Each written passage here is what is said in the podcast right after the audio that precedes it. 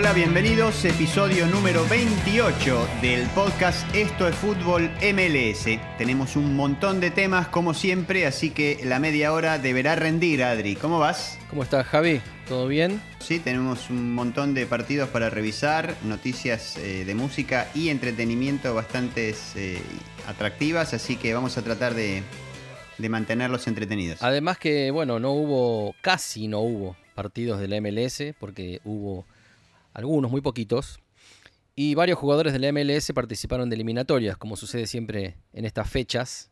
Tengo uno en particular que ya te lo voy a decir que me emocionó, ¿eh? Me emocionó. ¿Ah, sí? Sí, sí. Y ver a un Black and Gold al lado de Messi disputando una pelota, ¿cómo no te va a emocionar? Anduvieron bastante bien un rato siguiéndolo a Messi. El equipo de Uruguay, hablas de la eliminatoria sudamericana, así Claro. que no sé si... Porque Brian Rodríguez, jugador de Los Ángeles Fútbol Club, juega y me llama la atención porque hace rato que es titular en el equipo de, de Uruguay. ¿eh? Y bueno, hubo, la verdad que no brilló, no, no, no hizo demasiado, pero hubo específicamente una pelota que disputó con Messi y todo, y uno tiene el corazón en ambos lugares, obviamente emociona, ¿no? Le tocó, le tocó bailar con la más fea porque marcaba por ahí por derecha, era, jugaba como volante por izquierda, entonces por ahí le venía, le venía Messi, entonces Claro. de ahí que se sucedieran esos cruces. Pero bueno, ya que empezamos por ahí, discúlpennos, pero estamos un poco contentos porque Argentina jugó muy bien al fútbol y le ganó a Uruguay, que es un rival obviamente súper importante dentro de las eliminatorias de Conmebol, y le ganó como hace mucho no recordaba que se le ganara a Uruguay, así con una amplitud de 3 a 0, pero que el resultado podría ser. Cuando este podcast salga al aire, ya se va a haber dicho esto 150 veces, porque la verdad, hacía años, te diría, ¿eh? años que no se veía un partido de Argentina eh, así de enchufados, con esa conexión, con esa garra. Un equipo no Messi dependiente aparte, porque jugaban Sí, todos. Están, están creciendo, están creciendo mucho todos los, los jugadores que ha elegido el técnico Scaloni para rodearlo a Messi y la verdad es que el equipo da gusto verlo así y cuando, y cuando no da gusto verlo, por suerte tiene un buen arquero. No, el Dibu Martínez, increíble. La que le toca, la que le sacó a Suárez. ¿No? Después tuvo suerte, un palo, bueno, pero no, es un arquerazo indiscutible. Sí, sí, sí, impresionante. También, eh, décadas que Argentina no tenía un arquero así. Creo que desde Pumpido, pero yo lo que te iba a decir, Javi, justamente es que Filiol y Pumpido fueron los dos, para mi gusto, ¿eh? últimos arqueros indiscutidos de la selección argentina. Y ahora, Dibu. Sí, también cambió, cambió lo que se espera de un arquero, el tamaño que tiene que tener un arquero, lo grande, la altura, en fin. O sea, para mí Romero, que atajó tantos años en la selección anterior de la Argentina, era un muy buen arquero, eh, quizá al nivel de los anteriores. Eh, nos dio incluso hasta alguna clasificación por penales, con Holanda en 2014, por ejemplo, para no ir muy lejos. Pero no, ninguno de todos esos me parece que tiene el nivel o la, el, el nivel de confianza que tiene este arquero que parece seguro de que todas van a ir a sus manos, ¿no? La verdad que impresionante. Digo, bueno, el partido fue Sí. un 3 a 0, dominio absoluto de Argentina, con algunas jugadas de Uruguay que podrían haber terminado en gol, ¿por qué no? Pero la verdad que dio placer verlo jugar así al equipo. Sí, y a, a todo esto Brasil perdió dos puntos en, en su empate con Colombia, dejó por fin de ganar todos, todos, todos sus partidos, así que nos dio un poco de tregua y, y la, la eliminatoria ahora se pone un poquitito más eh, cercana para Argentina, pero ese primer puesto es prácticamente inamovible para Brasil. Yo mientras, Así mientras que- veía el partido voy a contar una intimidad, pero yo chateaba con vos, nos mandábamos mensajitos y yo te decía, ¿cuánto durará esto? ¿Hasta cuándo? Y vos sabés que lo habrás escuchado en, la- en el relato de la televisión. Dijeron lo mismo los comentaristas. ¿Cuánto durará esto? Llegamos a Qatar. Ojalá, un año, dennos uno un los- año. Exacto, uno de ellos dijo eso. ¿eh? Sí. No se puede jugar el Mundial ahora. Sí, claro. No, no se puede. Así que hay que esperar hasta noviembre del 2022 y, y- y rezar con que las cosas sigan, sigan así de bien. Pero bueno, hubo partidos de eliminatorias por todos lados y sobre todo aquí en la, en la zona norte también los hubo. Se, se movieron las posiciones porque quien estaba segundo, que era México, ahora pasó a ser primero con su triunfo anoche en el Estadio Azteca ante Honduras. Eh, la noticia aquí es que Funes Mori, por ejemplo, convirtió su primer gol eh, oficial en eliminatoria para México, porque los anteriores que había convertido eran todos en, en el contexto de amistosos, así que le vino bien, porque si bien ganó 3 a 0 México también, ante Honduras en el Azteca, ganaba 1 a 0 durante mucho tiempo, porque lo hizo rápido al gol en el primer tiempo, pero hasta casi faltando 10 minutos el partido seguía 1 a 0 y ahí es donde Funes Mori convierte porque entró, ya no es titular, porque volvió el jugador que eh, Raúl Jiménez, que es el 9 titular de, de Martino y que había sufrido una gravísima lesión y vino de Inglaterra, jugó de titular, Funes Mori entró en el segundo tiempo y convirtió el segundo, después el Chucky Lozano un golazo hizo el tercero, con lo cual dio la sensación de mayor amplitud, pero México estuvo gran parte del partido con un solo gol de diferencia. Eh, y de algún modo me parece que podría utilizar esto como paréntesis para tirarte así de entrada nomás una noticia de, de entretenimiento, porque no es de música específicamente, pero que es algo que hemos estado viendo en el final de la semana pasada, es muy atractivo, y tiene que ver con Funes Mori, por algo que nos contabas antes.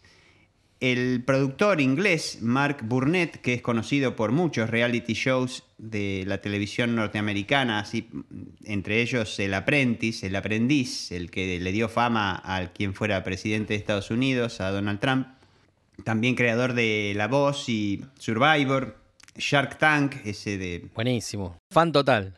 Muy bueno, bueno, el creador, Mark Burnett, decía, a eh, presentado y comenzado a rodar un, nuevo reality show que se llama Welcome to the Team, bienvenido al equipo, y eh, va a seguir a jugadores de todo el mundo eh, tratando de conseguir un solo lugar como jugador del el equipo de Charlotte, que es el próximo equipo en sumarse a esta liga MLS, ¿no? Creo que ahí viene la, la asociación que hacías con Funes Mori. Exacto, porque, digamos, creo que, como nos contaste en su momento, los hermanos Funes Mori son, de algún modo, productos de un reality show. Absolutamente. Eh, que, digamos, no me acuerdo a qué equipo es que terminan, en qué equipo terminan jugando de los Estados Unidos, pero los hermanos Funes Mori ganan un reality show, ¿correcto? Ellos jugaban en Mendoza, en Argentina. Sale esta convocatoria de este reality show en Dallas, en Texas. Y bueno, participan y quedan los dos seleccionados, viajan con su familia, con sus padres, ellos eran muy chiquitos, y comienzan su carrera profesional ahí, directamente. Qué loco. Juegan en, las divisiones inferiores, digamos, del, Dallas Football Club, y después, bueno, ya la historia de que van a River y todo lo que se sabe. Pero sí, salieron de un reality show. Bueno, veremos quién sale de este eh, Welcome to the Team, que es este show que se está filmando, pero todavía no tiene un domicilio fijo está siendo inspirado por el éxito de la serie Ted Lasso, ¿no? que tiene ya dos temporadas que acaban de terminar. El fin de semana terminó la segunda y ya se han asegurado la tercera. Tienen múltiples premios en todos los eventos de, premiaciones con respecto a la televisión. Y así que ese, ese fervor y ese amor por el fútbol, ese crecimiento de la MLS en el inconsciente colectivo de Estados Unidos hace que un productor que la tiene bastante clara a la hora de, ok, a ver cuál reality hacemos ahora. Bueno, la tiene clarísima, pero digamos, ¿querés nombrarlo como el responsable de o el impulsor de Donald Trump a la política? Digo, a las pruebas me remito, ¿no? Eh, la verdad que, bueno, ¿qué va a hacer? ¿viste? El muchacho le, salió bien, digamos, pero qué Gracias, Mark. Qué tristeza. ¿Qué nos dejaste, Mark? ¿Qué nos trajiste, no? Gracias, Mark. Pero bueno, lo cierto es que ahora Charlotte va a tener eh, un jugador que saldrá de un reality show. Veremos, está bueno, veremos qué onda, veremos cómo está, pero se va a hacer una serie con esto y es muy simpático. Y tiene que ver con los Funes Mori, con un fin de semana en el cual. Ahora pará, ya que me hablaste de Funes Mori, y que hablamos de jugadores que visten una camiseta que no necesariamente es del país donde nacieron, muchas veces ligado a otras cosas, como el país de sus padres, de su sangre, de sus raíces. Hay otro caso emblemático este fin de semana, un debut oh, de la MLS. Exactamente. Adelante. Dígalo. El jugador Celarrayán, estrella del equipo de Columbus, debutó en su selección, en la camiseta que viste ahora, que es la selección de Armenia. Qué loco. Hablando somos, todos hinchas de Armenia ahora. Sí, sí, pero... sí, sí, sí. Debutó el viernes y hoy acaba, Claro. acaba de terminar el partido. Debo re- tengo, la, tengo la información específica de este partido, pero debutó el viernes contra Islandia, el equipo al que Argentina no le puede ganar. De hecho, en el 2018, Messi eh, patea un penal y lo ataja el arquero. ¿Te acordás de ese partido? sí, sí, sí. Bueno, eh, empataron Armenia, la selección de Lucas Celarrayán. Empataron 1 a 1, no hizo el gol Celarrayán, pero eh, tuvo aparentemente bastantes minutos en el campo. El, el técnico de Armenia es eh, un español, con lo cual el hecho de que Joaquín Caparrós sea, sea quien le da las indicaciones, entiendo que debe facilitar un poco la adaptación de Celarrayán. Sí, que- Habla solo con él, digamos. él, él recono- Celarrayán reconoció, nunca estuvo en Armenia. No, claro. Pero aparte, ¿cómo somos los latinos? Porque ¿cuándo en tu vida ibas a ver Rumania, Armenia, Javi? Y digo, sin desmerecer, pero en, el mapa futbolístico, y va un jugador y somos todos hinchas de Armenia. Es así. sí, está eso fue hoy, ese, ese es el que acaba de terminar. Rumania, Claro. Armenia. Y entonces, para todos los que estamos ahora interesados en la actualidad de Armenia, les cuento que Armenia está en la zona de Alemania, en, la- en las eh, eliminatorias europeas. Con lo cual, Alemania lleva no sé cuántos puntos de ventaja, pero el segundo era Nor- eh, Macedonia del Norte y Armenia. Pero Armenia acaba de perder con Rumania, que por alguna razón estaba abajo, siendo que es un equipo con mayor tradición, ¿no es cierto? Ganó 1 a 0 ahora Rumania a Armenia, y entonces el equipo de Celarrayán está tercero. Lo, lo sentimos de dar esta noticia. Hubo otro caso, te digo, de un jugador que no sé si llegó a jugar en Armenia, jugador argentino, pero estuvo ahí, estuvo ahí. ¿Vos te acordás de Bogosian? De, de nombre, pero no me jugador acuerdo de Newells. Ajá. Jugador de Newells. Que la rompía, te hablo hace dos, 12 o 10 años atrás. La rompía en Newells. Y tal es así que un día fui a cambiar la rueda del auto y el tipo que trabajaba ahí, que era un armenio, cuando me preguntó, argentino, que esto que el otro, me dice, no, Bogosian, Bogosian, me empezó a decir. Me acuerdo. Te juro por Dios.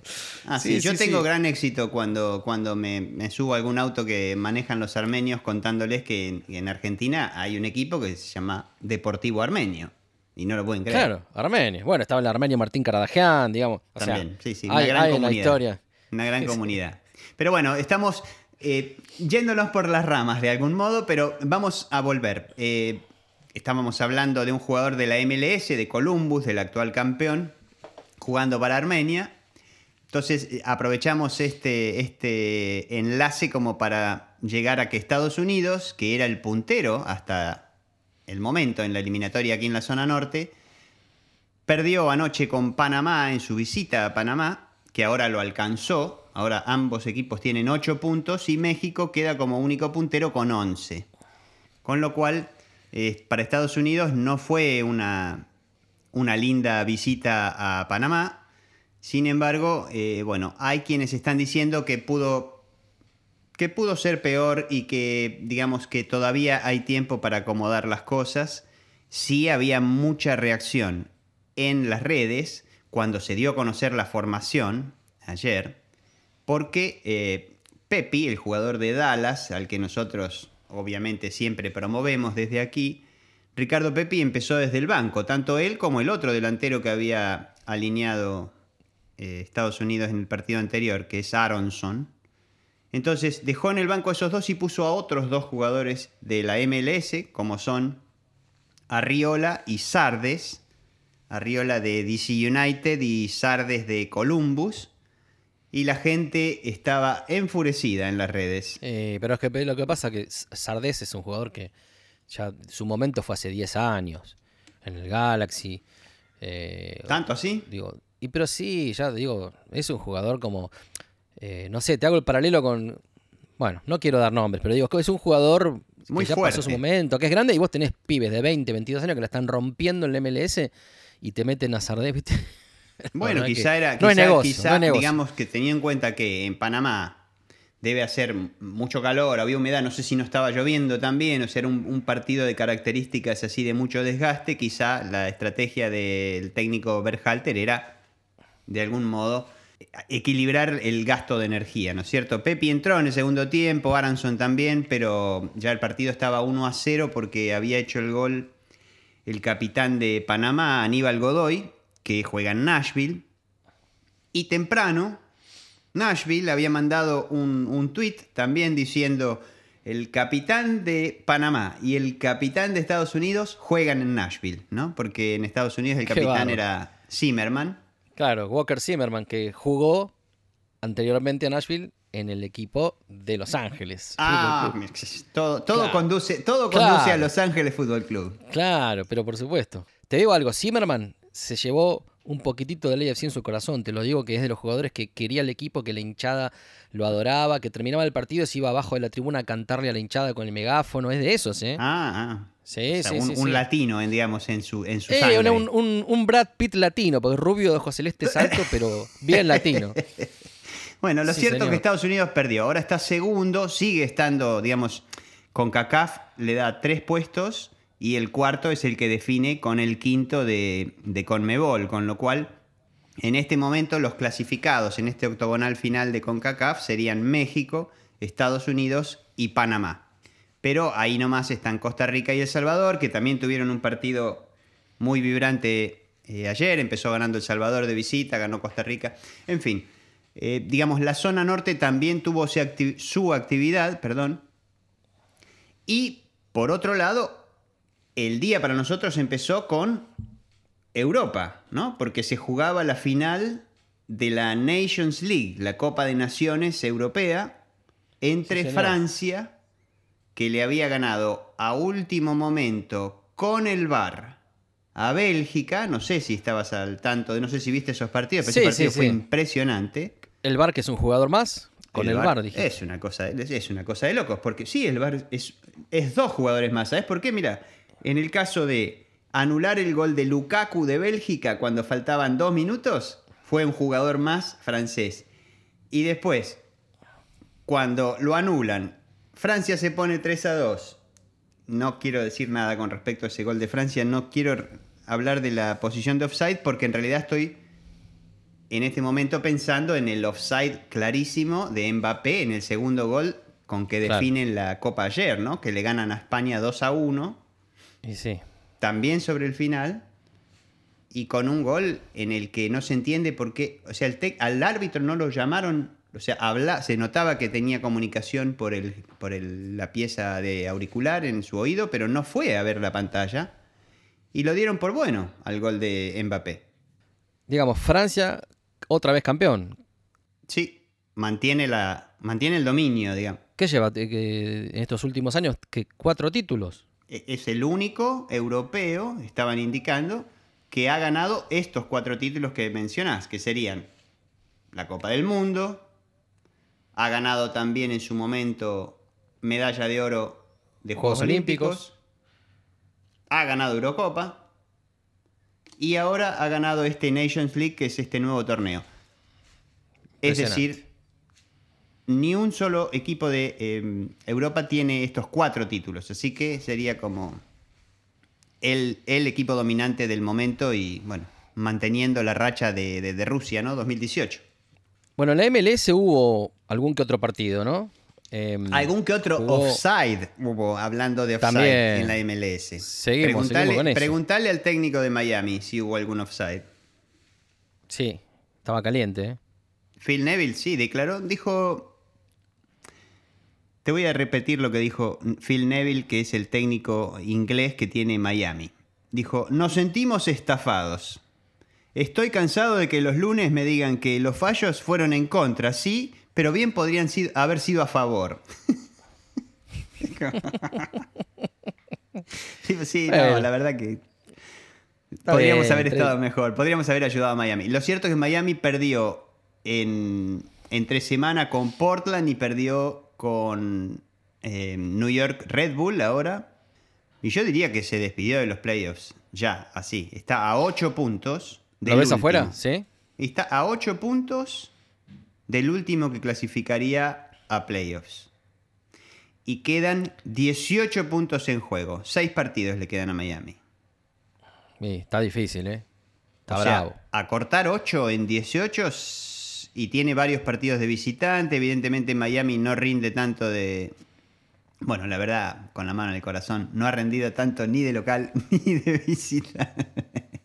En la otra zona, en el oeste, lo que sí sucedió y estuvo bueno porque favorece a los dos equipos de Los Ángeles, es que dos de los equipos que están ahí peleando en esos puestos a ver quién entra a playoff y no que son Minnesota y Whitecaps, perdieron los dos. Cierto. Seattle le ganó 4-1 a los Whitecaps y Minnesota perdió. ¿Y Minnesota? ¿Con quién perdió, Javi? Minnesota recibió a Colorado y jugó con un hombre más. ¿Cómo terminó el partido? Y le metieron tres y metió uno. Pero ¿sabes por qué, no? Después me vas a decir, me vas a acusar por hincha de boca, pero Bebelo no jugó porque le sacaron roja. Entonces ya se preguntaba, la gente, los periodistas de la MLS se preguntaban si eh, Minnesota iba a poder mantener el pulso eh, triunfador sin Bebelo Reynoso y la respuesta, como diría el hombre de Minnesota, está soplando en el viento. O sea, mira, te lo resumo. Real Salt Lake, Galaxy, Minnesota, Whitecaps, LAFC y Earthquakes están entre 33 puntos el que menos tiene, que es Earthquakes, y 39 el que más tiene, que es Real Salt Lake. O sea que son 1, 2, 3, 4, 5, 6 equipos y una diferencia de 6 puntos. Están todos a un punto del otro. Con 18 en juego. Claro. Ahí sí, que, ahí sí que puede haber novedades, claramente, ¿no? Yo creo que eh, han sido, o sea, es un fin de semana, como anticipaste al principio, en el que hubo poquititos partidos de la MLS, porque más que nada como para ponerse al día con respecto al número de partidos jugados. Eh, pero esos partidos que se dieron nos ayudaron. Yo, la verdad es que eh, ayer cuando vi los resultados no pude evitar, hablando De, de, infidencias, como dijiste hace un rato, eh, no pude evitar mandarte el mensaje y decir, a ver si todavía hay chances de que jueguen los dos equipos de Los Ángeles las, los playoffs. Y sí. Bueno, Galaxy hoy, si termina el torneo, está en playoff.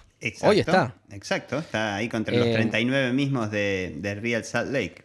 Claro, y después ya Minnesota y bueno, los demás abajo. Pero ahora vienen partidos súper atractivos porque, por ejemplo, eh, Los Ángeles Fútbol Club, el próximo partido es contra San José, Earthquakes, acá en Los Ángeles. Claro, ahí Rival directo, el noveno contra el décimo juega. Exacto, exacto. Después va a jugar contra Whitecaps, contra Minnesota. Quedan partidos definitorios claro, claro, donde, los que se cruzan están realmente queriendo eh, un lugar en los playoffs, así que le van a dar una Necesitan los puntos los dos, claro. Sí. Los amigos de Austin que arrancaron esta temporada con tanto entusiasmo y todo, acá estoy repasando un poquito la tabla mientras hablamos y últimos cómodos, ¿eh? 25 puntos. Y bueno, es una manera de decirles, bueno, bienvenidos a este torneo, las cosas no van a ser tan simples, ¿no? Lo mismo de, lo mismo será para Charlotte, que por más que tenga un jugador salido de un reality show, imagínate cómo lo van a recibir el año que viene. Por lo general, un equipo que debuta, uno espera que tal vez quede afuera de playoff o entre, sí. digamos. Pero veremos. Se va definiendo, falta poco, faltan pocas semanas para que entremos en esa zona de, turbulencia final, ¿no? Donde, Totalmente. donde ya cada, cada punto, cada partido cuenta y no hay margen de error.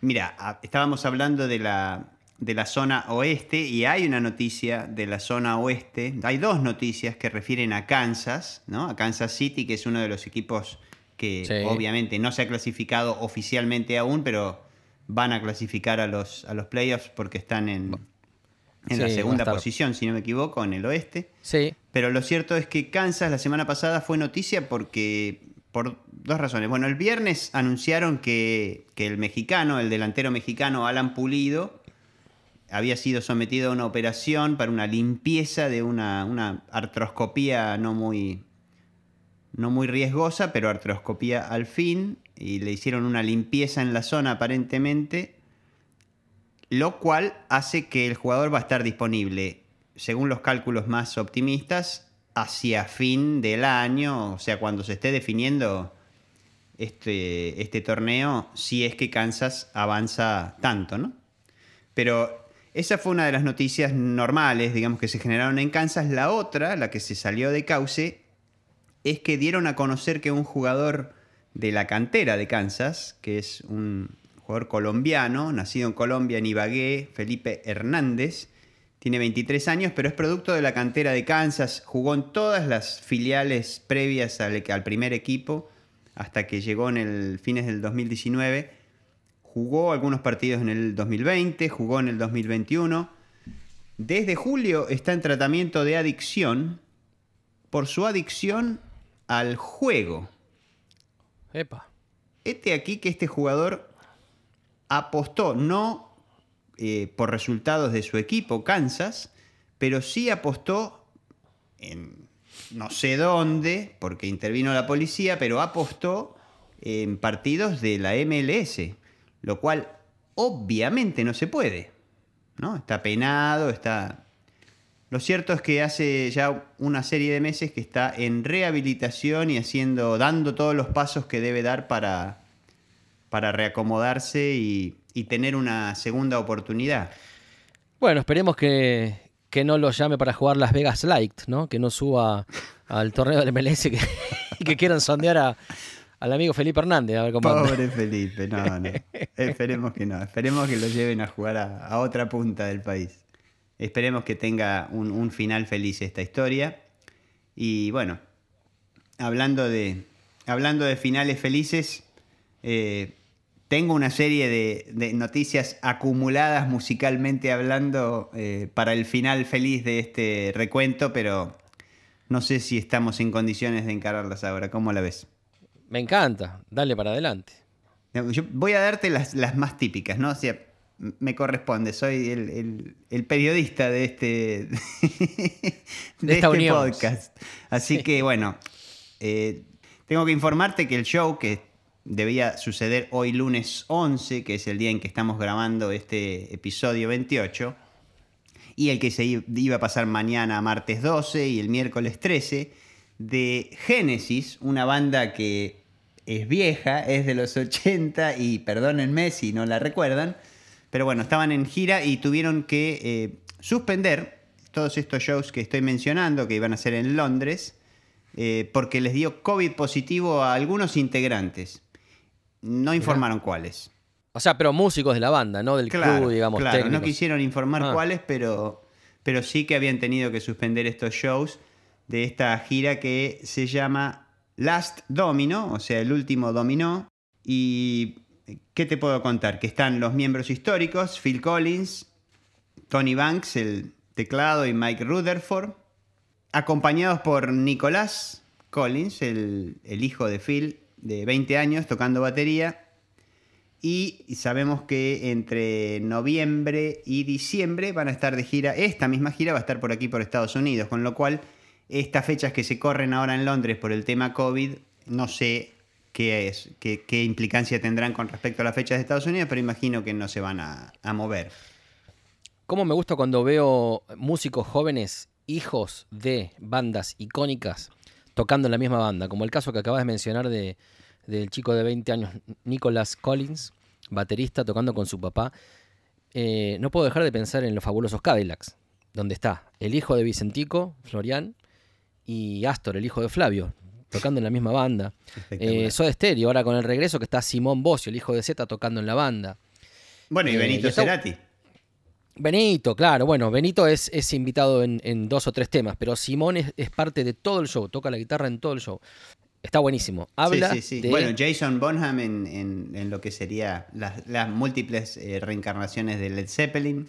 Claro, también sucedió.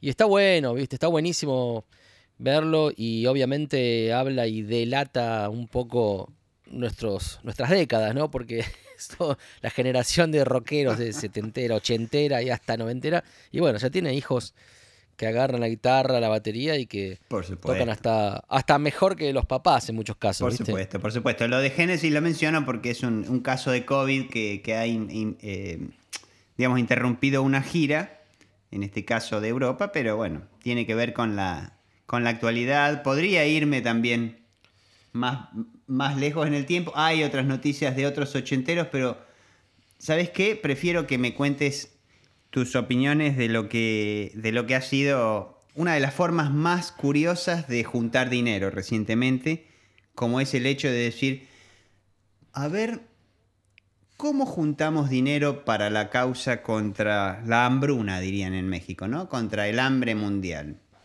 Eh, ¿Por qué no juntamos 10? ¿50? No, juntemos 100. 100 bateristas. ¿Qué, qué te genera la idea de juntar 100 bateristas? Como Me parece, baterista. me parece horrible. me, parece, me parece un horror, un espanto. Más de dos baterías. Digo, obviamente no tocando al mismo tiempo. Y si bien en este proyecto que estás mencionando, que lo vi y ahora vamos a contarlo, sí tocan y se superponen entre sí. No, no los 100 al mismo tiempo, pero quiero decir, me gusta la causa, me parece que cualquier causa que se haga desde un lugar genuino y con buenas intenciones está bueno, y si hay rock en el medio, y si hay nombres increíbles como, están, como los nombres que están acá, Matt Cameron, Ringo Starr, Stewart Copeland, eh, Steve Gadd, bateristas icónicos. Pero la verdad que lo que hicieron, Y la nena, ¿no? La nena que está tan de moda, que es esta Nandi Bushell, o como se sí, pronuncia su apellido. impresionante. ¿no? Que tiene Impresionante. 11 años, que es una baterista Sí. que en las redes sociales la rompe toda, digamos. Sí, pero bueno, la verdad que... La verdad no me gustó, Javi. Bueno, pero Eh, contanos entonces, eh, ¿qué es lo, qué es lo que se- viste? eh, lo que hicieron es, hicieron, digamos, una versión de Come Together, tema de los Beatles, donde hay un pattern de batería muy icónico y muy reconocible, porque hace como, Ringo hacía como un fill con el hi-hat y luego hacía un fill de toms. Eso es lo, particular de, esa canción, por eso todo baterista siempre habla de Come Together y de la batería de Come Together. Es muy particular lo que hizo ahí Ringo. Bueno. Suena bien, a mí me parece que está bien, porque es un desastre. No, pero después se empieza como a, vestirlo de otras cosas y a orquestarlo y a hacer otros patterns y otra cosa. No tiene justificación. Se le ves a Chad Smith haciendo una cosa entre. No, la, la verdad que no, no. Aparte, 10 minutos, ¿viste? Bueno, quisieron llamar la atención, que la gente hable de esto, está bien, vale. Buenísimo. Pero la verdad que medio un embole. Me parece que con esto estaríamos redondeando, estamos bien porque hemos cubierto determinados aspectos del, fútbol internacional, de nuestro fútbol aquí en la MLS. Esta es una semana que tiene otro partido también de eliminatorias, as- son jornadas triples como para tratar de recuperar el tiempo que el COVID no nos dejó jugar, así que tenemos la chance de, de ver un partido más de eliminatorias en todos lados y luego sí se retoma la actividad de MLS que como decíamos está empezando a, definirse, con lo cual la semana que viene, en nuestro episodio 29, veremos lo que, lo que nos depara el destino en, en las zonas del este y oeste. Acá estaremos, eh, como siempre, haciendo este podcast y bueno, habrán pasado unos partidos ya fundamentales cuando hagamos el 29 y veremos dónde quedamos parados, ¿no? Yo creo que todavía tengo fe, creo que nos vamos a encontrar en, en playoffs con los equipos aquí locales, veremos si, si sucede y bueno, Que vuelva Carlitos, que vuelva Carlitos Vela, por ¿Qué pasa con Vela? Por favor. Vela, Vela está pensando en irse, me parece, Adri. Me parece que ya está haciendo la, está planchándose la camisa para. Mira, yo siempre soy optimista del final hollywoodense, viste, que entramos a playoff y aparece y vuelve Vela y todo termina bien y se consagra como el gran ícono mexicano dentro de una ciudad como Los Ángeles que es casi mexicana. Eh, siempre pienso que hay espacio para la, la heroica. Y sí, si no hay espacio aquí para un final hollywoodense, ¿dónde habría, no? Bueno, que sea en Qatar entonces, viste. en fin, gracias por acompañarnos. Aquí se acaba el episodio 28. Nos vemos la semana que viene. Nos escuchamos. Nos encontramos en la próxima, Javi. Chao.